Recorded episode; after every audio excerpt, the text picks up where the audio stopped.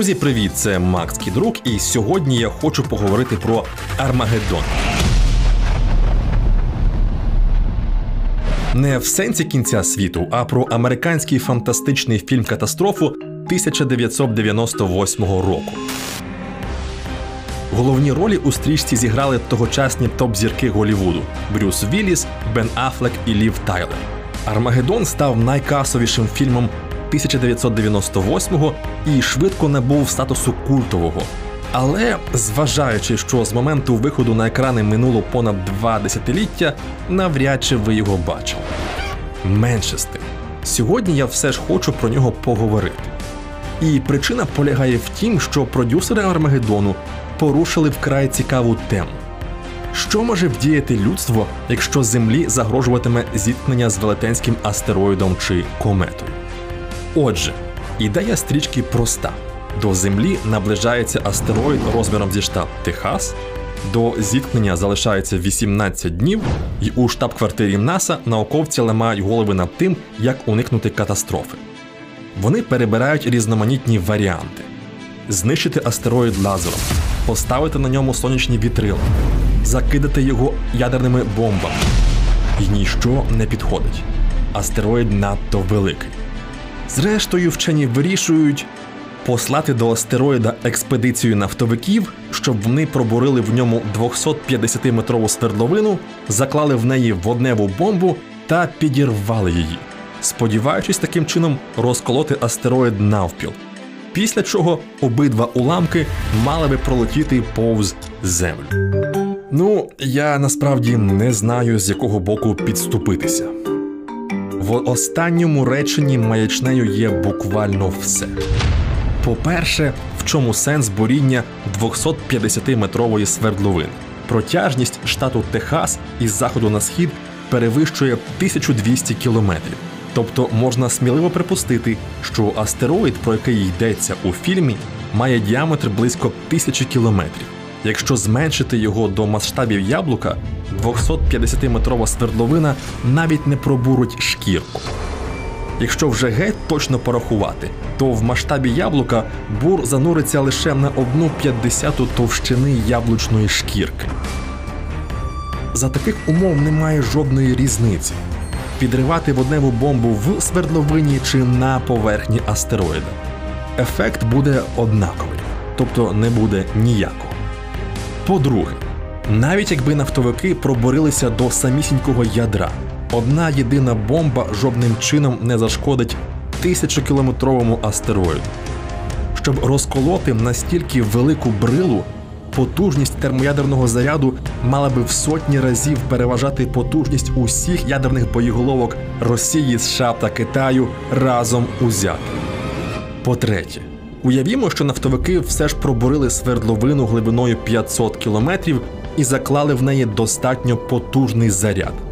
Питання: з якого дива астероїд після його детонації має розколотися саме навпіл?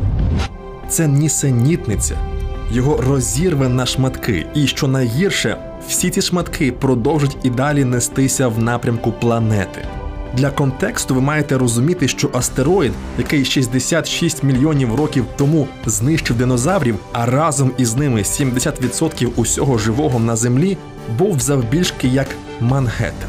При підриві тисячокілометрового астероїда 10-кілометрових уламків утвориться близько мільйона, і лише одного з них вистачить, щоби знищити людську цивілізацію. У фільмі все закінчується гепі-ендом. Брюс Вілліс останньої миті підриває бомбу і гине. Астероїд розколюється на два великі шматки, які пролітають повз землю. Менші уламки згорають в атмосфері. Людство на землі святкує порятунок. Утім, у реальності все було би трохи інакше.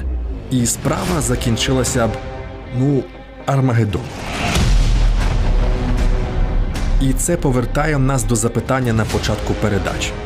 А що насправді можна вдіяти, якщо Землі загрожуватиме великий астероїд чи комета?